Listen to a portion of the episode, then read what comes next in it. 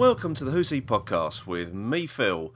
And yep, it's just me, I'm afraid, at the moment. Paul's unable to make this week's recording. Um, so, um, hello, Paul. Hope you're listening. And uh, yeah, so we have a stand in guest host this week uh, to help me review the Shakespeare Code in our ongoing retrospective Series 3. Um, who that is, I shall announce later on.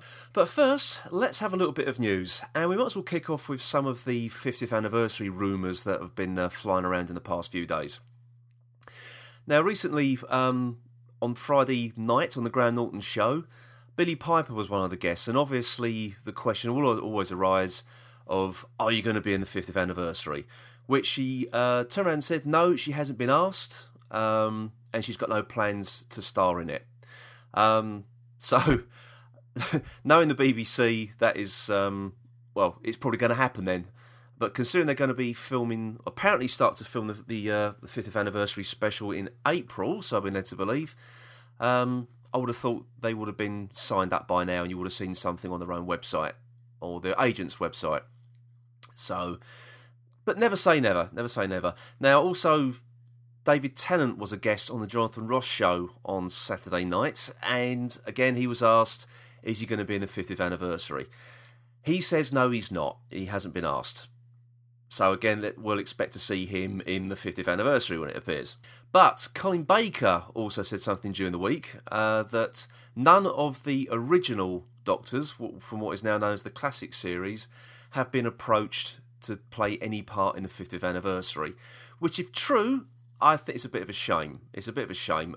Although they are way too old, sort of looks wise, to uh, play the same part. I mean, you know, Colin Baker looks nothing like he did in the 80s. Uh, neither does Tom Baker anymore now. Peter Davison could probably just about get away with it. Sylvester McCoy, maybe, maybe get away with it. But who knows? Who knows what's going to happen with that? It would be a shame if they're not involved in some small way. I don't think they could uh, play a huge part in it anymore. But here's hoping something does uh, does crop up for them anyway. Now, another weird uh, 50th anniversary rumour that uh, started last week uh, was that there was going to be a new animated version of Shada, featuring the vocal talents of Tom Baker, Rory Kinnear, and Sheridan Smith. Now, if you're still hearing these rumours, uh, I've now since learnt that this is a massive hoax. Um, I believe it started on Twitter from a, an apparent official BBC Twitter account, which uh, which which of broadcast this uh, story. Uh, but I think someone looked into it a little bit deeper, and it appeared that the Twitter account had been created sort of 48 hours before they broke this story. So, there's enough official BBC Twitter accounts already that could announce this. So, um, yes, nice as it may it may uh, it may be, unfortunately, it is not going to happen. It is just a big big hoax. Now, some sort of uh, proper news for the 50th anniversary. Puffin Books are releasing what they call a series of e-shorts or e-books, in other words, uh, in their Puffin book range for children to time with the Doctor Who 50th anniversary. Now, you're going to get 11 short stories, uh, what will be released on the 23rd of each month, leading up to the uh, the big day in November itself. So we're going to get one on the 23rd of January, which will be a First Doctor story, and then you get each incarnation of the Doctor on each month thereafter, leading up to the 11th Doctor's uh, story on the 23rd of November. So this uh, little uh, series is being produced with BBC Worldwide, and they're going to be promoting each book through their Facebook and YouTube channels. So what they're going to do is um, they're going to have the author announce the book on Facebook, and that I think will be the Monday. Uh, try to think to the first Monday of each month, and then you're getting the promotional video um, on YouTube on the following Friday of that week. So I believe that uh, now it says on this news source here that the the series launches next Monday. Whether that means Monday the seventh or the following Monday, Monday the fourteenth, I actually don't know. So um, I'm assuming it's going to be it's going to be this Monday, Monday the seventh. So uh, there you go. So if you're interested in that, um, when the books are become published, you can buy them through Penguin uh, Online itself, or through Amazon or the iBookstore. or if you can wait um, till they've all been released in November, you can buy them as a single book anthology if you so wish. Now, also uh, this year, apart from the 50th anniversary, of course, we've got some more DVD releases uh, coming up. And as we've previously spoken about on this podcast, the special edition releases of the Ark in Space and the Aztecs will be released this uh, this year.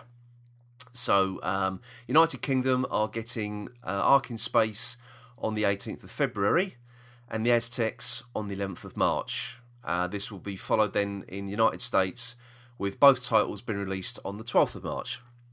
Now, during the week, the cover artwork for both of these special editions have uh, been unveiled uh, by their designer, who goes by the name of Lee Binding, and you can f- see these uh, very, actually, very, very nice um, bits of cover art actually on the Tea Lady Design Facebook page. So uh, I might, if I can remember, I will put a link to that in the show notes if you want to see. But you can pick this up on sites such as Doctor Who News. So, uh, so if you need to see them, you can just go there and see them in all their glory. Now, to uh, round off this uh, very, very short news uh, news section this week, I'm sorry, we're back to, to uh, statistics again. So sorry.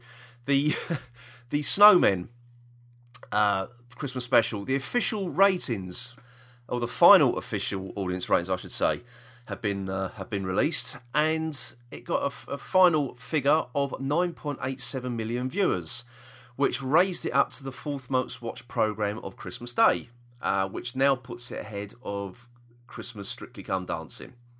So, which actually, if you remember to, um, I think it was our last podcast, that actually beat Doctor Who in the overnight figures. So it just goes to show you can't put uh, too much faith into overnights. So, uh, so the, the final figures that takes into account who recorded the program and who watched it within seven days of broadcast.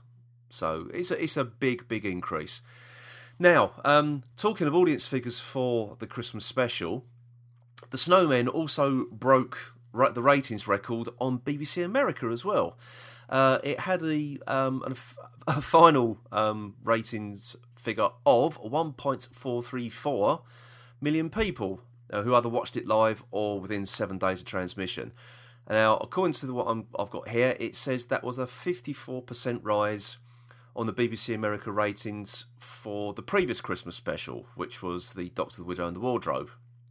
So this now makes the Snowmen the BBC America's second most popular program, which was beaten only by Asylum of the Daleks, which had a 1.555 million viewers uh, rating. So um, that's damn good. That is damn good. Um, I know it probably doesn't seem a lot compared to the 9.87 million that BBC One achieved, but for a relatively small channel in America, that's pretty healthy. That's pretty damn good. So that's uh, that's a reason to be uh, reason to be glad. That really that really truly is. So it's obviously in uh, in the states, Doctor Who's making a lot of a lot of headway into the uh, general populace now. So fingers crossed for that. Okay then, that's it for the news this week. That is it. So um, coming up very very shortly then is our uh, our review of Shakespeare Code. So for another week then, that was the news.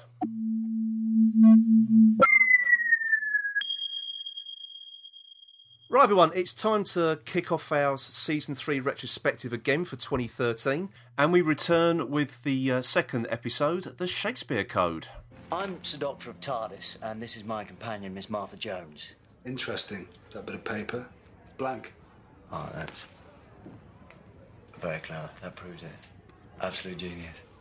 No, it says right there, Sir Dr. Martha Jones. It says so. I say it's blank. Uh, psychic paper. Um, long story. Oh, I hate starting from scratch. Psychic. Never heard that before. And word to my trade. Who are you exactly? And joining me this week to uh, have a look at the Shakespeare Code is a person who's been on this, on this podcast before, uh, a man who's been previously described by Eve Myles as a handsome bastard. It's Martyn Havell from the Bad Wilf podcast. Thank you, and I am a handsome bastard. Well, you know, I didn't like to. Uh, I didn't like to build your part up too much, you know.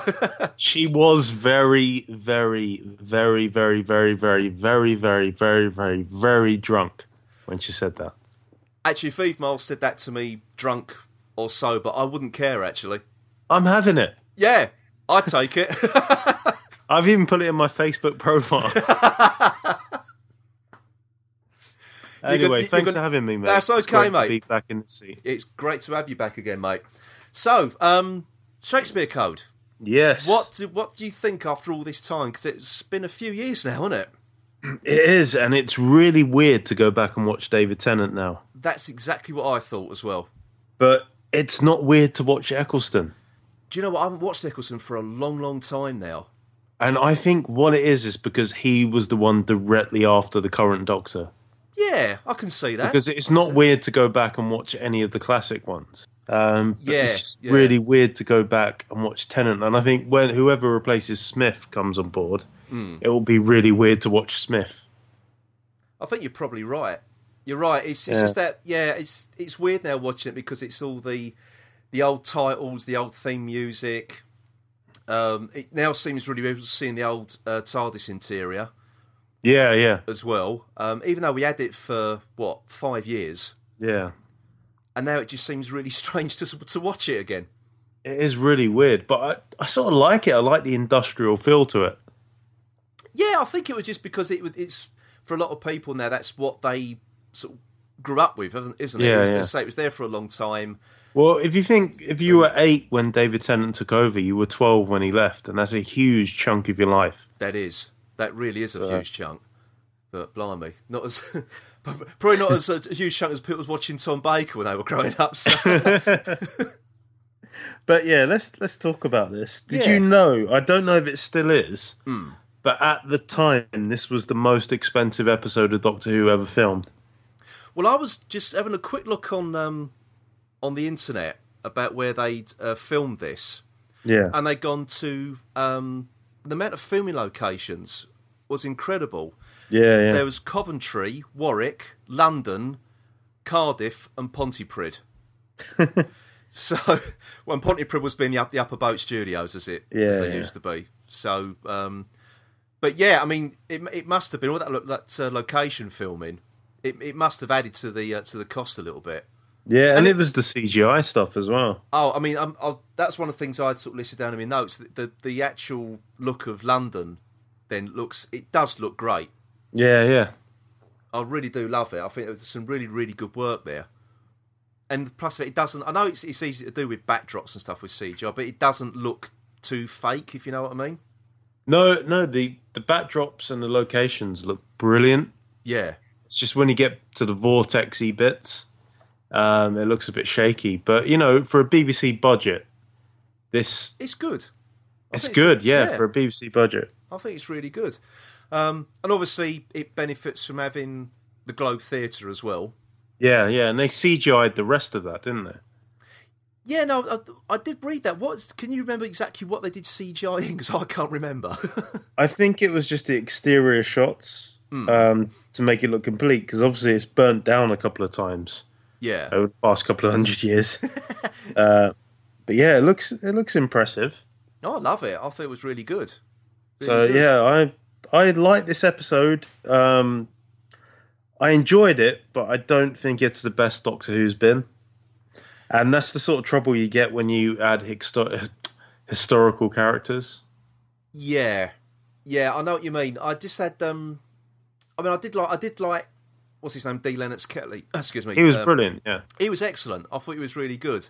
Um, and I, actually, I liked all the other actors in it as well. Actually, I thought it, it, it was good. They didn't try and make it. Um, because one thing I sort of noticed with a lot of things when they, especially modern television, when they do historical stuff, they will always drop in like modern slang Yeah. into it, which is and the I think the biggest one, I think not Doctor Who, it's actually Band of Brothers, All right. and it's in the opening episode where they um where they're just about to board. I think they were just about to board a, a plane to, to be to be dropped over Normandy. And there's a load of British troops walking by, and one of them's got like a, a German Luger, and the American guy wants to buy it off of him Yeah. off, off of the, off of this um, British Tommy, and the British Tommy said, "Hey, have a look at this, mate. It's right pucker, right? And there is, and you can tell this script had been written by an American. Yeah, yeah.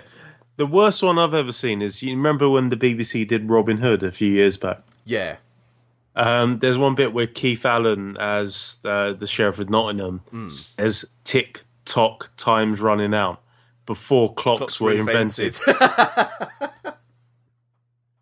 yeah, that's it. Well, uh, there was um, there's those things are always full of historical inaccuracies, aren't they? Always. Yeah, I'm, I imagine the temptation of adding like a historical character has got to be immense for the writers of Doctor Who. And I guess it, someone like Shakespeare is someone everybody knows something about. Yeah. Yeah, that's it. I mean, you've had. I mean, they, they kicked it off with Charles Dickens when they brought the show back. Yeah, then, yeah. Then you had Queen Victoria in the next series, and I And suppose. Shakespeare was a a dead cert, really, wasn't he? Yeah, and I wonder if Moffat doesn't like them because we've not had one since he took over, apart from Churchill. Actually, yeah, sorry, that's my argument debunked right there. We had Churchill. You shot your own argument down in flames. um, but even then, I wouldn't. I wouldn't exactly call that an out and out historical story. True. I know it's sort of like what seventy odd years ago now, the Second World War, that that that period. But I still don't treat that as as how can I put like an historical romp. Like I hate using the word romp. Only the Sun uses the word romp. Yeah. But um, but do you know what I mean? It's it doesn't it doesn't feel long ago enough for it to be historical. It's I know it's it obviously is historical, but yeah. it, it's just the way I, I just I just perceive it. That's all really. Yeah, I guess you're right, actually. Um, what do you make of the whole thing about Shakespeare being nothing like he was portrayed? Um, I could sort of go with that actually because no one really Yeah. knows, do they? And I, yeah, I can totally believe that. I mean, they, tried to sort of make him out he was like the rock star of his day, Yeah, yeah. which, it's all intents and purposes, he probably was. I mean, if you put this to modern day terms, he was basically the Quentin Tarantino Yeah, of those days. And I think if Shakespeare was like alive now, he would be the best in demand Hollywood writer. he probably would be. Oh yeah, So- yeah. I mean, if you look at the stuff he included, like incest, uh, it's just stuff you would see in the films now and be shocked by. Exactly. And he he was writing this back in Queen Victoria's times in Victorian London. Christ, it's a good job the, the Daily Mail went around then, wasn't it? ye, ye old Daily Mail. The ye old Daily Mail. We're just funding this great new guy called Hitler. anyway, moving on. moving on, moving on. Oh, the only thing I will say though, there's one line that um that Shakespeare says when he sees uh, Martha, Yeah, and it goes, "Hey, nonny, nonny." yeah, I was yeah. like, did anyone actually say that? Oh, I guess they would have done back in the day. I don't Uh, know again if it's, if it's someone that actually said that, it's written down in like his 16th century prose or something, or it is actually some, someone just made up because it sounds old fashioned. Yeah, it does sound old fashioned. But what I love is the way um, Martha's nervous about being there. It's the first time Doctor Who's ever dealt with race. It is actually, yeah, because I did know because she was sort of like saying, "Well, I- aren't I going to stand out Yeah, a little yeah. bit?" And I just like the doctor's answer to it was, "Well, nah, just walk around and you own the place. It works for me." Yeah, yeah. The only thing that really annoyed me about this episode is the Doctor setting up all of Shakespeare's famous quotes. Well, actually, this is. I, I was going to come to this because this was written by Gareth Roberts, wasn't it? Yeah, who is a massive Shakespeare buff. Yeah, and I've often found with him, he he's, he kind of repeats the same trick a lot of the time. Gareth Roberts. He does. Um, he did this for the Unicorn and the Wasp. Yeah, yeah. again with the same thing with um, Agatha Christie. Kept drop uh, with Donna this time. Kept dropping in titles of um, Books, yeah. books and everything. And I mean, don't get me started on, on stuff like um, Closing Time because that was just a, a rip off of um, The Lodger, as far as I was Yeah. concerned. So he does repeat himself a lot. And I just found out this was actually um, there's a lot of similarities to a story he wrote, which I think was for Doctor Who magazine It was, yeah, there was a for comic the, book. for the Ninth Doctor. Yeah. Much like with The Lodger, which was originally written for the 10th, Tenth Doctor, Doctor. and Mickey. Yeah. So he does like to fall back on old ideas. I know a lot of writers do that anyway. He's re- they Yeah. do recycle a lot, but there's a lot of lot of themes to his stories he does repeat over and over again, and that that was probably my biggest my biggest problem re- like rewatching it. At the time, I didn't care. It's only, it's hmm. only now in hindsight I sort of like think, well, hang on, he's, he he keeps doing this.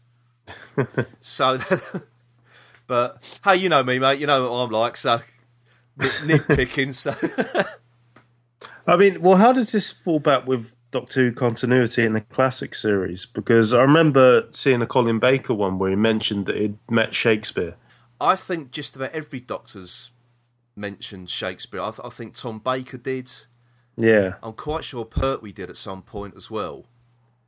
Um, but I, I read a um, a little something saying that um, RTD and, and Gareth Roberts they knew that it had been mentioned before, but they decided not to reference it at all unless the story. they the the versions of the Doctors, the earlier incarnations, didn't meet until after this story.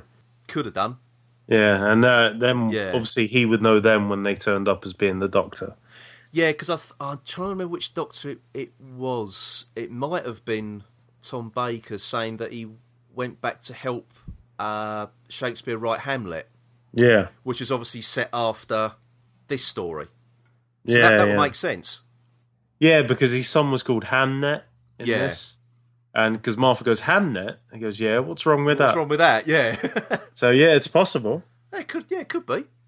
So, but, But, they, yeah, but, they, but they were quite conscious of not referencing any previous Doctors Uh, encounters. with- yeah, I think that worked. Yeah, I I mean, do. you think back at this day, you you still have people that had never heard of Doctor Who before Yeah, David Tennant. So yeah. And to be quite honest, getting bogged down in continuity, which I know Doctor Who fans love, yeah, yeah. but to move a story on, it's not always the best thing to do, is it? Well, I guess as a writer, you're hired to come in and do a job, yeah, and to look back at nearly fifty years of continuity is not something you're going to do. Nah, unless you've got Ian Levine on the staff, of course. So-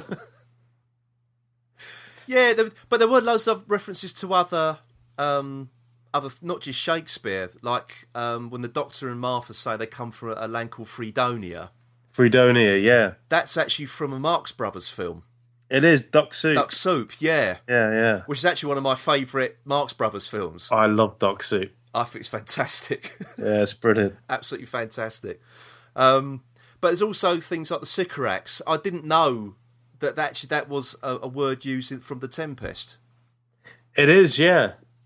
Because I remember when the Christmas invasion was on, Yeah, and they mentioned the Sycorax. I was thinking, I know that.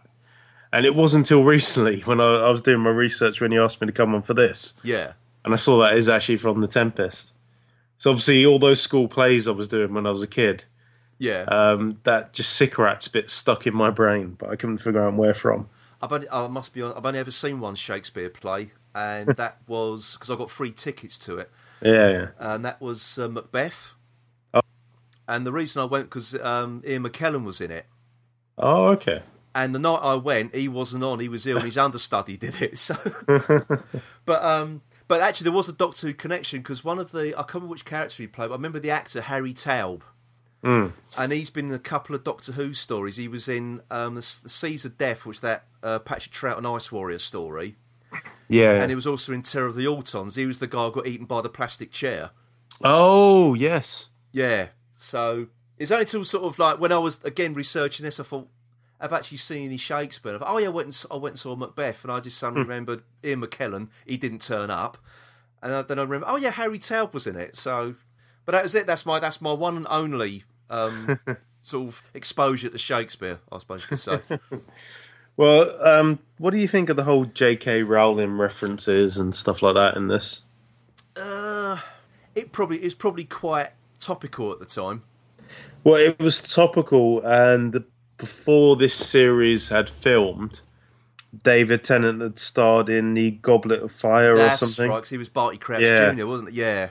So I guess um, that was a, like a nod and a wink Yeah. back to his part in that. Yeah, I didn't mind it, but it's I don't know. As I say, it, it tied in with them, and Harry Potter was big then. Yeah. But now all that's died down somewhat. It doesn't have too much of an impact now, does it? you know, but so actually, what do you think of um, Doctor and Martha's relationship in this? Because they're still building it up, aren't they? Yeah, I really like Martha. Do you know what I, I do as well? And I can't get or understand the hatred. The Level- hatred level- is because she's not Rose. yeah. I think there's, but it's not only her; it's also the, her her acting skills as well. They're, they're not bad. They're not bad. Okay, she's. I mean, at the time, this is probably what her first acting gig, big acting Yeah, gig. yeah. I don't think she was that bad. A I'll s- mate of mine used to be a manager at Blockbusters. Wow. Yeah. so I am trying to get an interview because they still exchange the odd email every now and then. oh, brilliant. So yeah, I'm trying to get an um, an interview, but yeah, we'll see. Oh, that'd be good. That'd be interesting. But yeah, oh, I love Martha. Martha was just brilliant, and it's clear now what they were doing. She was just the rebound after your long term relationship breaks up. yeah, I mean, this it was really. Um, I actually, I kind of felt sorry for for Martha Yeah, yeah, in this because there's the whole that whole scene with them in the bedroom, and the doctor says, "Well, you, what you gonna you gonna come and lie down or what?" yeah. And And she's not- desperate for him to kiss her. Oh, de- yeah. It's so it's so obvious, isn't it? But Yeah. um, and then he goes and says about the whole situation. He says, "I wish Rose was here. She'd know what to say." Yeah, yeah. Which is sort of like a real kick in the teeth for Martha, and that's what makes me feel sorry for her. I don't know Oh, whether yeah. I don't know whether it was such a good idea to have another companion fall in love with the Doctor. I think that's what me and Paul said when we reviewed Smith and Jones. Yeah, you're right. It is pretty much the same story. Yeah, So I don't know if that's why people have got a problem with her. It's just like a rose by any other name. yeah, Uh, but no, I, I like Martha, and I think in retrospect, it's interesting seeing what they were trying to do with her character. Is because she was she was supposed to come in Torchwood, and then she was meant to go in Sarah Jane, and then back into Torchwood. Uh, but because of Freema's acting commitments in Law and Order UK, yeah. it didn't happen that way. Which I think she was actually very, very good in. Oh, she Law and Order UK. She's given her best performance ever in, Yeah. and yeah, she was meant to. You know the role the Brigadier had Oh, in right. Sarah Jane Adventures. That was written for Freema Agyeman, Oh wow. and she was going to be the unit associate that got them into into that situation. I suppose that would have made more sense from Yeah. the point of view for Sarah Jane viewers because a lot of them would know who Martha is. yeah, exactly. Um, the Brigadier thing that was ju- that was just a love letter to fans Yeah. of years gone by. That that really was. But yeah, I I like Martha. I think she's she's great, and I guess if Freema's acting career hadn't really taken off, we would have seen her in Children of Earth because Yeah. Lois Habiba was written basically as a last minute replacement for Martha. Oh, well, I never realised that. Yeah, originally because the only reason Mickey comes back from the parallel Earth hmm. is because Noel Clarke begged Russell T Davies to put him in Torchwood Oh wow. and he couldn't do it because obviously Mickey's in a parallel world. Um, so yeah, he wrote him back, but then obviously Noel Clarke's directing career took off, Yeah. and he just got too busy to do Children of Earth as well. So he was written out of it. Well, he hasn't looked back really, has he? No, Noel Clarke with his directing and, and writing career as yeah, well. yeah. So I mean, Noel Clarke's one of those ones. He's a better writer than he is an actor. Yeah. Uh, but yeah, this isn't about Noel Clarke. No, it's not about Noel Clarke. It's been about the Shakespeare Code. Yeah. Martha. Yeah. But yeah, Martha's great. I like Martha, and yeah, she is. Looking back, she is clearly just the rebound girlfriend Yeah. you have for a couple of months after you've broken up with the girlfriend you've been with for two years. That's it. And one, it's one thing that sort of occurred to me. It, just at that scene, it was the fact that only she's she's in Rose's shadow for the Doctor, but it's the, the audience as well. Yeah, Because what we were just saying about the level of, I don't, I don't think hatred's the right word. It's probably too strong a word. But it, there was a lot of bile, wasn't there? yeah, yeah. Directed towards the character and her, and as you say, it's she was just in Rose's shadow. Interestingly enough, even classic Who fans, uh, I remember going, "What? Uh, they're replacing Rose? Like it had never happened before." Bloody hell! Uh, quickly, uh, quickly, people forget. Yeah, I know. Um, but yeah, fine. But we're we're sort of seeing that now that Amy's been replaced. yeah. People are still hating Jenna Louise Coleman for not being Karen Gillan. Oh dear. dear, oh dear. Well, actually, Matt Smith had exactly the same thing. Right. Well, he he's still over. getting it. He's still, I know exactly, and I can't understand that because he's been the best Doctor. He's been the best of the new lot. Yeah, So, and you know, the new Doctor will come along, and I'll say that about him. so, actually, I, I, and I mean, getting back onto Tennant, I I did like his Doctor, but watching it now, and, I, and there were times when back then as well when he when he was in the role, he sort of felt he was just a little bit too human. Yeah, I mean, this is the episode where we started getting the shouty Doctor. That's what what I've written down in my notes actually, and Yeah. only at certain times he he was okay for a lot of it.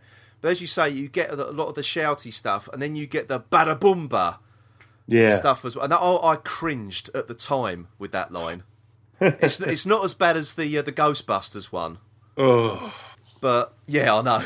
But then you know how much could how much blame can you put on David Tennant? How much blame can you put on RTD? yeah, If. RTD tells you you've got to do this, yeah, you do it, you, you've got to do it. Yeah. But I know certain actors will try and do that line. If there's, I know there's a line they don't like. Hmm. Like Pertwee used to do it a lot. If you didn't like, if you didn't like it, you'd either do it badly and just, I, I just can't get my, my head round this line. Yeah. Can I say this instead? And they just, I think, used to get so exasperated by him. They just go, yeah, whatever you want, John. So um, There are ways round it. there are ways around it. Yeah. But yeah, I mean, this is the point where even we haven't talked about the witches yet. No, Um, the Carrionites. Yeah. Carrionites, yeah, again mentioned from Shakespeare. Yeah, that's right. I mean, it's, it's all it's all there. It's, it's quite clever what what Gareth Roberts has done here. Yeah, yeah. As I said, just a shame he kept repeating it all the time. Every time he's asked to do another script, but um, yeah, uh, do you know what? I actually found the Carrionites a pretty poor, ineffective sort of villain at the end. They didn't really do anything, did they? No, no. and and I couldn't quite figure out why they couldn't actually just recite their own words. Now, did I did I miss something there? If you did, I did. Because I couldn't I actually figure out why they had to get Shakespeare to do it. I don't think there's anything, but there was actually something in this that I'd never seen before until I watched it yesterday. And that was Super Hans from Peach. Yes! I've never spotted that. Do you know what? I remember at the time when this was um, when this was shown. Um, actually, when the trailer was shown at the end of, of Smith and Jones, I think it was when I used to lurk on um, Outpost Gallifrey. Oh, uh, which I don't do now. Now I'm podcasting, I don't I don't go on. This is this is before I, I was a podcaster, and somebody had taken a screenshot of the trailer when you've got um, Super Hans screaming at the camera, and that was always the pot where he had his heart attack yeah. in, in the show. And they actually said, "Look at that! Look, look, look! It's Christopher Eccleston." and everyone's getting really, really, yeah, it is. It's him. He's back. And and okay, I looked at it, I thought, that's not Christopher Eccleston.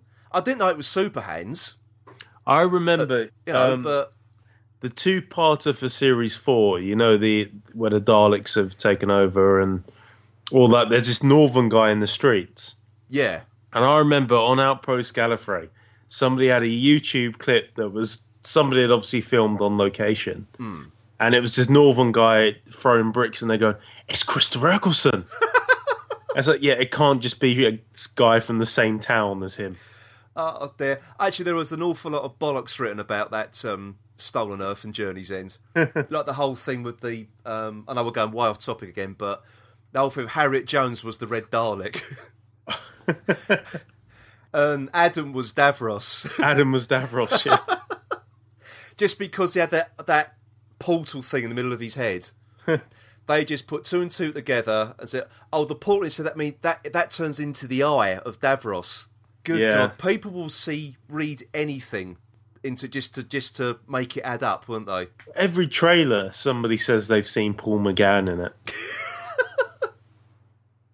Actually- I don't know. I don't know if they're serious or it's just one guy having a joke, going, "Oh, Paul McGann was in that."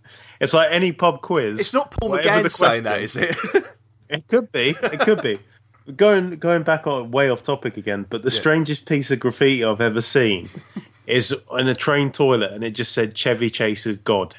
and I wa- I had visions of Chevy Chase going around train toilet, train toilets, and just graffitiing this himself to get I- his career back up. Well, I there was one actually. no, oh, We're on the subject of toilet graffiti. When I used to work at the health service, we had a Christmas party um, in the hospital, and I went to use one in the uh, one like the public lavatories, and so, and I was saying that urinal, and somebody had written on the wall, "Haircut 100 rules." Now it was a good job I was standing at the urinal because I just couldn't stop laughing, and I and I would have wet myself otherwise if I wasn't because I just I just I was had a few to drink as well. I thought it was the funniest thing I've ever read. yes, you don't forget, folks. You heard it here first. Haircut 100 rules and Chevy Chase is God. But yeah, every year someone says they've seen Paul McGann in the trailer. Oh dear, it's wishful thinking. So very- I very guarantee you, somebody has seen him in the second half of Series Seven trailer. Uh, I'm just well. I, I don't frequent Outpost Gallifrey, and I don't want to tar everyone with the same brush. Outpost I've never been- Gallifrey. I went on there once, and then I just saw the bile people were posting. Did they actually like Doctor Who? It makes you wonder, doesn't it? Yeah, It does make you wonder. But oh dear. Anyway, back onto back onto this. Back onto Yeah. this. Um, yeah, where were we at? The, the Carrionites. Yeah, they just sort of appeared at the end. They didn't uh, uh, attack anybody. They just whirled around in the air yeah, and then just got sucked back into this portal, and that was the end of it. yeah, yeah. And, uh, there was never any real threat to them. No, So I'm pretty sure the Doctor could have just did that at the start of the episode. Yeah, yeah. That- It was it just a bit. It was just a, it was just a pretty weak sort of alien, alien of the week story just to get Shakespeare in. Yeah, and I, I love the fact that he keeps him in a globe in the TARDIS. Yeah, And so far, he's got that um, the voice that's caught in the videotape in the TARDIS. yeah, And I just imagine in one future episode, we're going to get a companion stumbling across this room, full and of trapped, trapped accidentally- villains. Yeah, accidentally unleashing every villain. oh, what's on this thing? And putting it in the VCR player. Oh, a snow globe, and dropping it. Yeah. yeah, that I don't know what because obviously the witches are meant to like. Well, you mentioned Macbeth earlier on with, with Ian McKellen, but um, obviously that's what three witches were Yeah, referencing there, obviously. Um, but I don't know why. I don't know why the other two witches ne- never um, went into sort of like human-looking uh, visage or something. yeah. You only had was it was her name Lilith, wasn't it? Lilith. Yeah. Yeah. Um, yeah. I don't know. I didn't really make much of the witches. Nah, it's just all this idea. I, I, I like the idea about the fact it was all to do with um, it was the power of words, Yeah. which I thought was a really good idea. Yeah. Um, I love that. yeah, Uh, I did. I thought it was a, that was a really neat little thing, but I just it didn't seem to sort of to go anywhere for me. Yeah. If it, if the words were so powerful, why weren't the witches using that more? As I said, why couldn't they open the portal themselves? They're supposed to be witches. They had the with within their own power, surely to to open the portal. Why did they need someone on the stage to say it? Did it have to be in front of in front of an an audi- audience or Well, something? They could have I- done that in front of an audience, you know. They sort of explained that it had to be in the globe because of the 14 points Yeah. and whatever. But yeah, they could have just, after the globe had been built, they could have just flown in. Yeah, Raxapori, Felicatoria, or whatever they said. Spellaramus and Yeah, and- yeah, Yeah, Bob's your uncle. Yeah, never understood, never understood that. But hey, you know, we're But then again- we're, we're Doctor Who fans who like to pick at things like this. And we also like to bridge gaps. we do, don't we? We certainly do. God, dear. actually, uh, so one of the other lines I did actually like was the um, the the Doctor says to Martha and Shakespeare, "Oh, there's time for flirting later."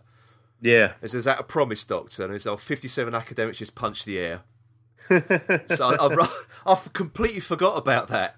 The whole is is uh, Shakespeare gay thing. I can't actually believe there's actually 57 academics have actually made it their life's work. It wouldn't surprise me. I mean, if you type any actor's name into Google, the first thing that comes up is that actor gay. yeah, Everyone's fascinated with who's gay. So Yeah. I can well believe that there are 52 academics that have just made it there. And they're getting paid for it as well. their life's career. To Yeah, looking up to see if William Shakespeare was gay. gay. Oh dear.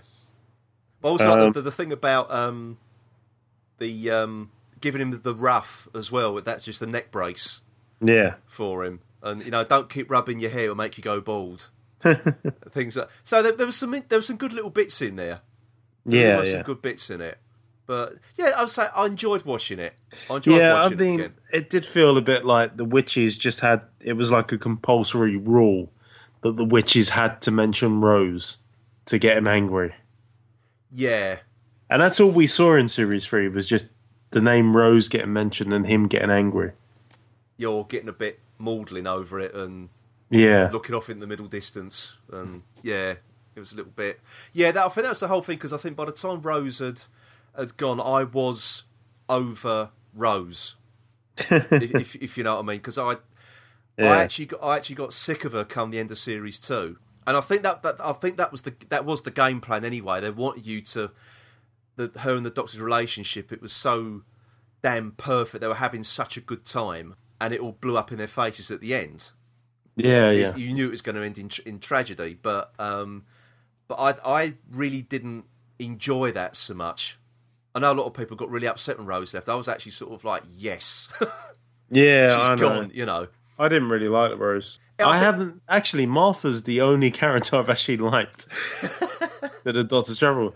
And you think Martha had was the only one that had her life sorted out. Really, I I know her parents are going through a divorce, but she lived in her own flat. she had a Um, good career. She had a good career. She was studying to be a doctor, and she had her whole life ahead of her. Where you think Rose was nineteen, living with her mum and dad, directionless. Donna in her forties, living with her parent, well, her mum and her granddad, Granddad's, yeah. uh, not know directionless, not knowing what she wants to do. But Martha was the only one who, I think, if she hadn't met the doctor, would have still made a difference. I think so. I think so. I know they, I mean, they did sort of refer to her medical training on a few occasions, but I don't think they made enough of it. No, they they talk about being a doctor, and Shakespeare asks, "Well, where is this land where women can be doctors?" Yeah. And yeah, I guess you would have been asked that question. Uh, but yeah, o- overall, I think series three is the strongest the show's ever been. Yeah, I mean, there's some really, really good stuff to come. I don't want to get too far into it because obviously you're going to cover this. We're going to cover it, yeah. Um, yeah. it It's just a shame it all falls apart right at the very end. Yes. Yeah. Which we which we will get to eventually. I'll ask you back for that one as well, mate. So. Oh, I'll come back for that. Paul's not getting me out of this seat now. No, that's it. You're firmly ensconced. oh dear. So I think summing up then, it's it's still an enjoyable story. It's not the best one of this. It's not the best one. But then again, if somebody had never seen Doctor Who before, Hmm. This is one I would recommend as a jumping point Yeah, for them to come in at. I think what I'd like to see them do if they're going to do another historical one is leave the sci-fi aspect out of it, Yeah, like they used to do with Hartnell. Just do a pure historical story. that would be brilliant. I mean, and you know, we didn't have Churchill fight, fighting the gas masked zombies in the the Eccleston two parter. Mm. And you know, it would have been really easy to make Madame Antoinette as the the girl who waited. Uh, sorry, Oh. what was it? The girl in the fireplace. Yeah, Uh, but they didn't. So you know, they could have just had any fictional writer from history yeah, exactly. in this, and it, it would have worked. Yeah, I think so. But I, yeah, I really would like to see them just do a pure historical one, and it's the what they do. You know that they, they sort of they cause that thing in history. And they always do that anyway. That what they do causes thing to happen in history. But as you say, there's always a sci-fi element attached to it. Yeah, but I, I guess you need that because it's Doctor Who. Yeah, I suppose so. I mean, if you just want a historical episode, just watch the drama. but um, yeah, there is a bit. You know, it sort of ticked all the boxes in this episode. Upset Yeah. the Daily Mail, yes. Yes. Uh, get as many references as you can to Shakespeare, yes. Yes. Uh, talk about Martha being black, Yes. But you know, that's one. Uh, talking about Martha being black is one thing I absolutely loved about this episode. Yeah, and it's actually it was actually her that brought the subject up. Yeah, yeah. as well, which um, and and actually that was that was, again that was one of the better things of the script because it was um, it was that that whole thing about you you it's her first time out of her time. Yeah. use the word time here, but so she was obviously quite nervous. Well, like she said, she was nervous about stepping on a butterfly, Yeah, and the doctor says, "Well, don't step, Step on, on any butterflies." butterfly. And the whole I thing about the- what, what if I murder him? Uh, I, I kill my own grandfather. Were you, are you you planning on doing that? You know? Yeah. but I don't think anyone. I, I, I'm not conscious of any other companions actually asking those questions. No, Martha did a lot. Like Martha was a stronger character than people give her credit for, Definitely. and she, it, like I said, she is the only one that had a drive in her life, and she was going to be a doctor, Yeah. A- and it didn't matter. Like I think if Martha hadn't met the doctor, like we said, she would have gone on to great things regardless. Oh, she would have done. Definitely. Uh, but you can't say the same thing about Rose or Donna or Amy. No. Or who knows what the hell's Amy's doing now, but or what she did after um, Yeah, she got dragged back in time. But yeah, that's the thing. You, you, they were basically screw ups, weren't they? And it was sort of the Yeah. doctor saved them from the the boring humdrum life that they had. Yeah, Rose would have ended up being that that forty year old woman who works in ASDA. yeah. And yeah, I'm not saying there's anything wrong with being forty years old and working in ASDA, No. but it's not being a doctor. No, exactly. Donna would have still gone from temp job to temp job to temp job to not being financially secure until her mum died. Yeah. And Amy probably would have been a kissogram, become a stripper, got some sort of STD, and died. Martha's the only one who would have had a good life. Ah, clean living. That's what she was about. yeah. I just got this image now of sort of like all the Doctor's companions all, all die of the clap after that. they, all, they all get an STD and that's it. Oh dear. I bet that that's been written in slash fiction somewhere. It's got to have been. Certainly in fan fiction. yeah, definitely. Oh dear. I think that's a good place to end it. Uh, yeah, STDs always get a STDs. That's all, conversation. yeah, I think so. Yeah. Right. Well, thanks very much for uh, joining us again, Martyn. It's been a pleasure, sir. It's been a pleasure having you, mate. Anytime. yeah, we Like will- I said, Paul's going to have to fight me out of this chair. exactly. Well, so we'll, we'll definitely have, have you back um, during the course of this retrospective anyway, Excellent. because I know there's definitely a couple of episodes you want to talk about. So Yes, uh, there are. There yeah. are. So yeah, we'll get you back for them. Okay, then, folks. Well, next week uh, Paul will be back, um, and hopefully we'll, we'll be back with another Big Finish review or another Target book review. So uh, we haven't quite made our minds up yet. So we'll um, well we'll see. And we're also going to try and fit in an audio commentary sometime this month as well. So we'll uh, we'll keep everyone posted on that. So then, for another week, it is goodbye from me, Phil. And goodbye from me, Martyn. Goodbye.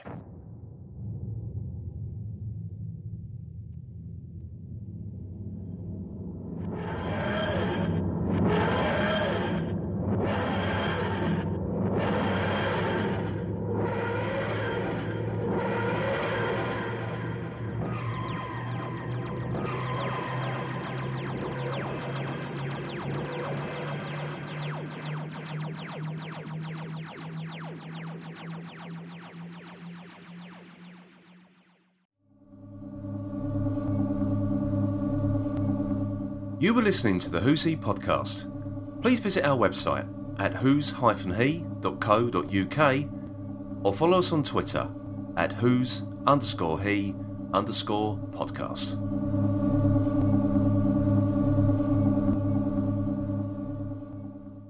And Paul, you won't get me out of this chair.